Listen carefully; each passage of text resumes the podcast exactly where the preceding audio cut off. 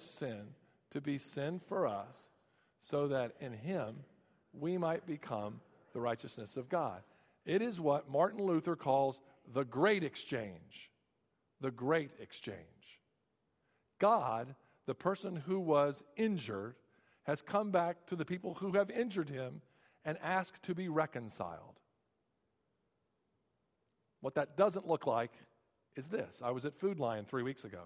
I was shopping, maybe it was longer than that, and I was in the vegetable section. I think I was picking out squash, probably. My wife likes squash. I'm picking out, I'm minding my own business, looking at the squash, and all of a sudden, out of nowhere, somebody in a shopping cart rams into the back soft part of my ankle. Ooh, yeah. I didn't curse, but I went, ooh. And I turned around, and the woman behind me looked at me with a big smile and said, I can't stand this expression. She said, No worries.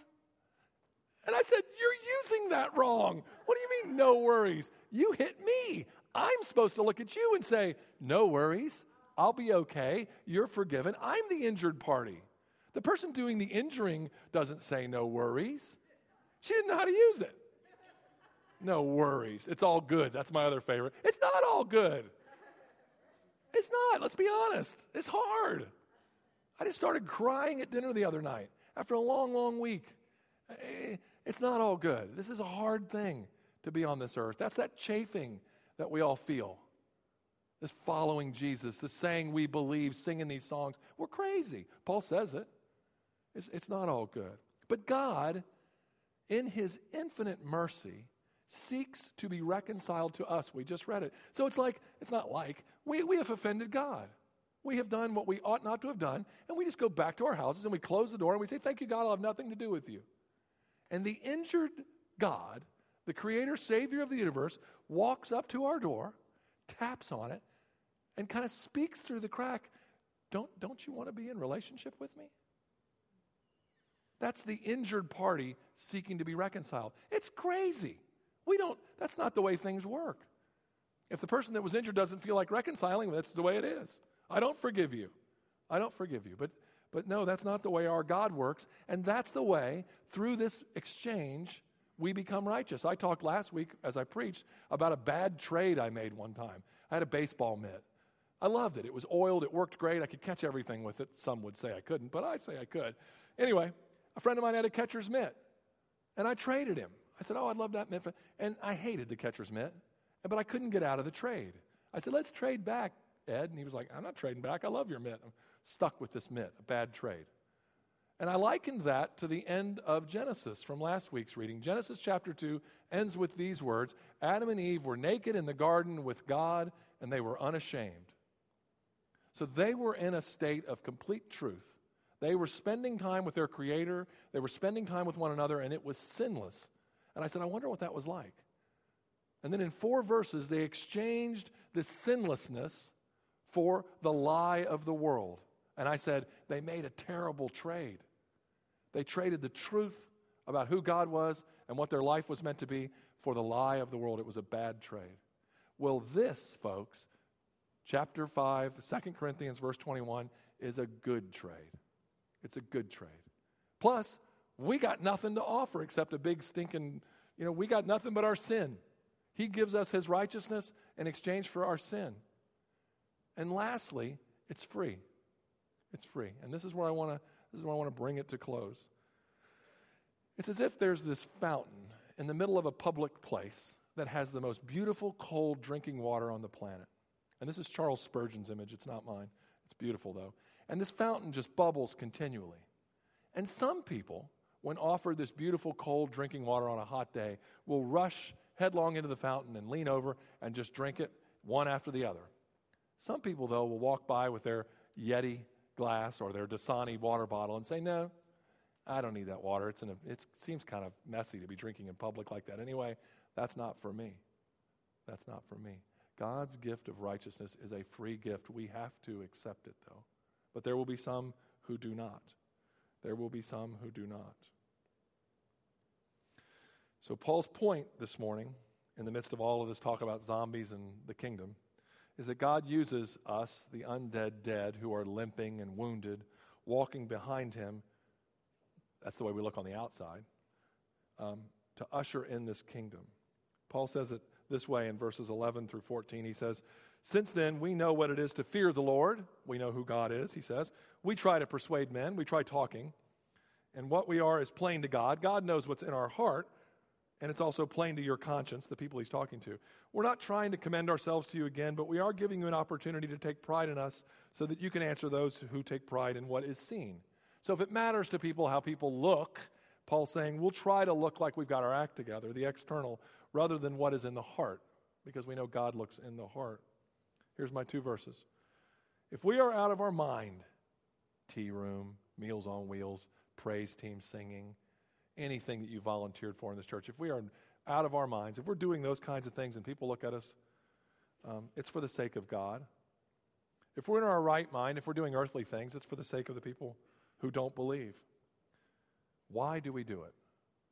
Because, verse 14, Christ's love compels us. Because we're convinced that one has died for all. One has died for all. We are the undead dead.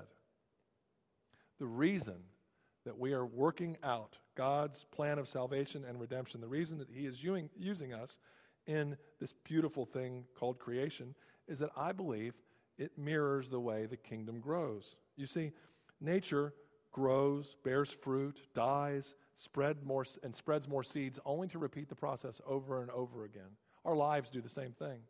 We grow sometimes, we bear fruit, sometimes we have to die to bad habits, and then sometimes those seeds that are born are spread to create more harvest. And finally, I believe this happens because it answers a question that is in the hearts of all of us. It's a question that science can't answer. Why?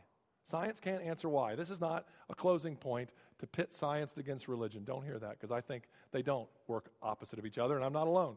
Many great scientists. I went to a, a um, oh, a, a thing last year where I heard many, many scientists speak, many of whom believe in God. They believe in a creator. Some even believe in a creator and his son. So science and religion do not have to be pitted one against the other. But science won't answer the question why. Science can tell you, for instance, what's going on in your body when you fall in love.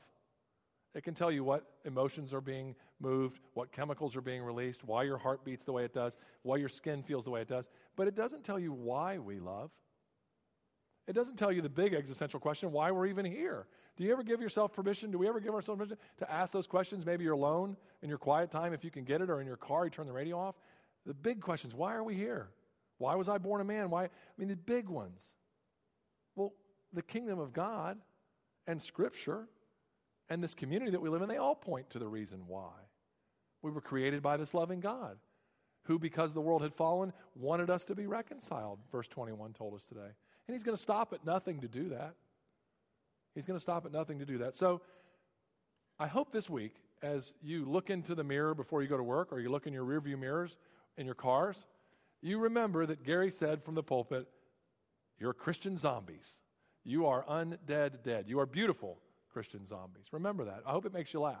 And I hope you believe it. If you don't believe it, if you get in your car today and you drive away and you look at your spouse or your kids and you say, he is nuts. Uh, undead, dead. I haven't died to anything. Call me. Call me. It is the narrative of the Christian life, brothers and sisters. We have to die to the flesh. If you haven't, call me. I want to, I want to have lunch, breakfast, dinner, coffee, tea, or whatever. I, I want to talk to you about that. That's what's required. We must give up our will. That fountain of beautiful cold water is flowing. You've got to lean over and drink it so that you can become one of the undead dead. Amen? Amen. Changes from mild to stormy, and it goes from raining to really raining, or maybe even snowing, and you grip the wheel tighter and tighter, and you think to yourself, oh my gosh, something could go terribly wrong here. Or you leave your house, and I'm not talking about obsessive compulsive, but you leave your house and you think, maybe I left the stove on, or maybe, maybe the iron is still going, but you, you just have this sense of dread. That's what I experienced last night as I began to preach what I thought was a really cool sermon.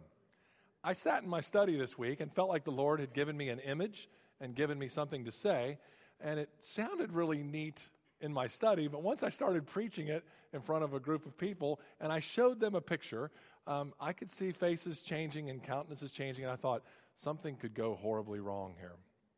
Because in my seminary, the most popular show while I was in school the most popular show there was one that I did not like. And all the folks in a certain demographic, 25 to 35 years old, they loved the show. I don't remember what time it came on. It was on AMC. And um, they would gather each week to watch this show. exactly. If you're not familiar with The Walking Dead, which is a television show on AMC, maybe you're from an older generation and you remember a movie in 1968 by George Romero, The Night of the Living Dead. It became kind of a cult classic. Cult classic. Both of them, however, are about the same subject, which is zombies. zombies. Exactly, Jay. I'm preaching about zombies. Not the entire sermon. Not the entire sermon. But what I came to understand about zombies, and Carrie, you can turn that off now, to everyone's satisfaction, is that um, what the seminarians saw in this story was a, what I think now, a fantastic metaphor for the Christian life. I think it makes a fantastic metaphor for the Christian life because zombies are undead, dead people, right? They're not dead any longer. They're never going to die again, but they were once dead, and so they're these rotting, stinking, gross corpses that come up and terrorize society. Now, that's where my metaphor falls apart, because I don't believe Christians are uh, going to terrorize society. But I do believe, though, strongly, if we think about it, if we allow ourselves to think about it, that we are the walking, undead dead. So hold that thought. I want to talk a little bit about the other verses of Scripture this morning, and then I'm going to close with my thoughts about us undead dead, these beautiful zombies. The reading that we didn't hear this morning, our church provides four readings every Sunday. We've heard three of them. We heard the Gospel of Mark, where Jesus talked about the parable, actually, two parables of seeds and sowing. We heard from Psalm 92, uh, and we heard from Corinthians, which is what I'm actually preaching about. But the one we didn't hear this morning was from Ezekiel. And I want to read that to you so that I can make a point, and that point is the kingdom of God. The kingdom of God. This is what Ezekiel writes in chapter 17. This is what the sovereign Lord says. This is the Lord speaking. I myself will take a shoot from the very top of the cedar and plant it. I will break off a tender sprig from its topmost shoots and plant it on a high and lofty mountain. On the mountain heights of Israel, I will plant it it will produce branches and bear fruit and become a splendid cedar. Birds of every kind will nest in it. They will find shelter in the shade of its branches. Did you hear that in the gospel? Jesus said the same thing. All the trees of the field will know that I, the Lord, bring down the tall tree and make the low tree grow tall. I dry up the green tree and make the dry tree flourish. I, the Lord, have spoken and I, the Lord, will do it. So, in the other three readings, not the Corinthians reading, in the Psalm, in Ezekiel, and in the Gospel of Mark, what have we got? We've got a botany lesson. We've got a botany lesson. For those of you that don't know what botany is, it's a study of plants. In these three pieces of scripture, we hear over and over and over again about the kingdom of heaven being like a plant being like a plant. I want you to know this about the Ezekiel passage. When the writer of Ezekiel talks about the cedars of Lebanon, he is talking about the nation of Israel. Every time someone gets up and reads scripture or you're reading scripture and you hear cedars of Lebanon, immediately click your brain over to, oh, he's talking about the nations of Israel. The cedars of Lebanon were the greatest trees, they're the tallest trees, they're the most flourishing trees in all of that dry, arid part of the world. The cedars of Lebanon the writer is talking about the nation of Israel. When the writer says that God is going to take from the nation of Israel, from its very tip top, from the most succulent, soft, vulnerable piece of the tree, he's going to break it off and he's going to plant that tip of the cedar on a high mountain. The second thing I want you to remember is every time a writer in the Old Testament says mountain, you should think of the divine. God comes to us on the mountain, the people of the Old Testament knew. God's come to us in the flesh now, Jesus Christ. But in the Old Testament times, God appeared on a mountain. God appeared to Moses on a mountain, right? God gave his law on the mountain. So anytime you hear mountain, you should immediately think the divine. So on this mountain, God's going to plant this sprig that's going to grow into this amazing tree. He's talking about the person and the work of Jesus. He's talking about his son coming to the earth and starting the kingdom of God here on earth. In the psalm, we heard again about cedars and green growth. in Mark's gospel, we hear this about the kingdom it starts off insignificant. It starts off insignificant. We've been at it for five months out at St. Timothy's, the church plant that St. Paul's is sponsoring. And we've been doing a food distribution like y'all have. And every month when you announce the St. Paul's numbers, I just kind of shrunk down in my chair and think, man, I wish I could, we could be like St. Paul's. You know, we're just a few people out there and a couple churches, and, you know, you guys have done this and this and this. Well, yesterday, that small seed, that little teeny seed five months ago, grew into an amazing, amazing food distribution. I'll share those numbers during the announcements. It's a small seed that grows into something amazing. So, there are three things I want you to know about the kingdom before I get back to zombies. Three things I want you to hear about the kingdom of God that all three of these passages echo. They, they sound like a drum. The first is that the kingdom is to flourish and bear fruit. The kingdom is to flourish and bear fruit. Think tea room. Think meals on wheels. Think medical outreach ministry. I do this a lot when I'm up here. Think of all the ways St. Paul's is growing and flourishing. Think about Christians who are rushing into places where they're stand in harm's way. Think about Christians who put themselves in harm's way. And it bears fruit. Disciples are grown in the midst of this tree. Disciples are grown. So the kingdom flourishes and bears fruit. The second thing it does, which most of us have taken advantage of, is it provides shelter and shade. It provides air conditioning this morning, but it provides shelter and shade for those of us who, for instance, may be actively grieving. There's Grief Share. We have innumerable 12 step programs that meet on this campus. We've all, we have a healing service on Thursdays for the entire community here. This church, this kingdom on earth, is providing shelter and shade for God's people. And finally, this kingdom will be harvested. It was right there in the Corinthians passage. This kingdom will one day be harvested. Jesus will come back. We say it in the creed, we sang it this morning. One day, everything that we've done or said will be accounted for. This kingdom is to be harvested. It's not just going to sit here and be untouched. Jesus will come back to harvest it. Now, back to your favorite part of the sermon the zombies. So we've got this kingdom. We know that it grows and that it flourishes and that it does all those things that I mentioned. You can leave beautiful zombies up a little bit longer. Everybody's not totally uncomfortable yet. There we go. So, like I said, my thesis is that we are beautiful Christian zombies. We're beautiful Christian zombies because that's who God's using to spread the kingdom. God is using by his Spirit through all believers, us, these undead, dead people, to grow and spread the kingdom. Well, how did he do it? How did God well, let me, let me just say this. If you don't completely believe me about being dead and undead, listen to what Scripture says about us believers in Jesus. Romans 8. Romans 8. But if Christ is in you, your body is dead. D E A D, dead. Because of sin. Yet your spirit is alive because of his righteousness. All right, listen to Philippians, excuse me, listen to Galatians 2:20. Same subject.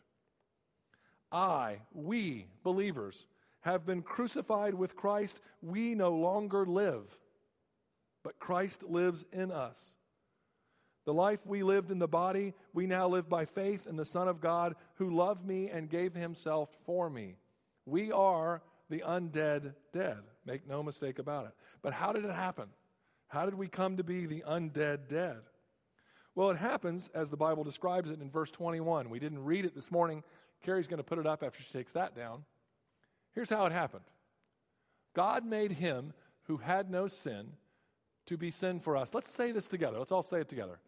God made him who had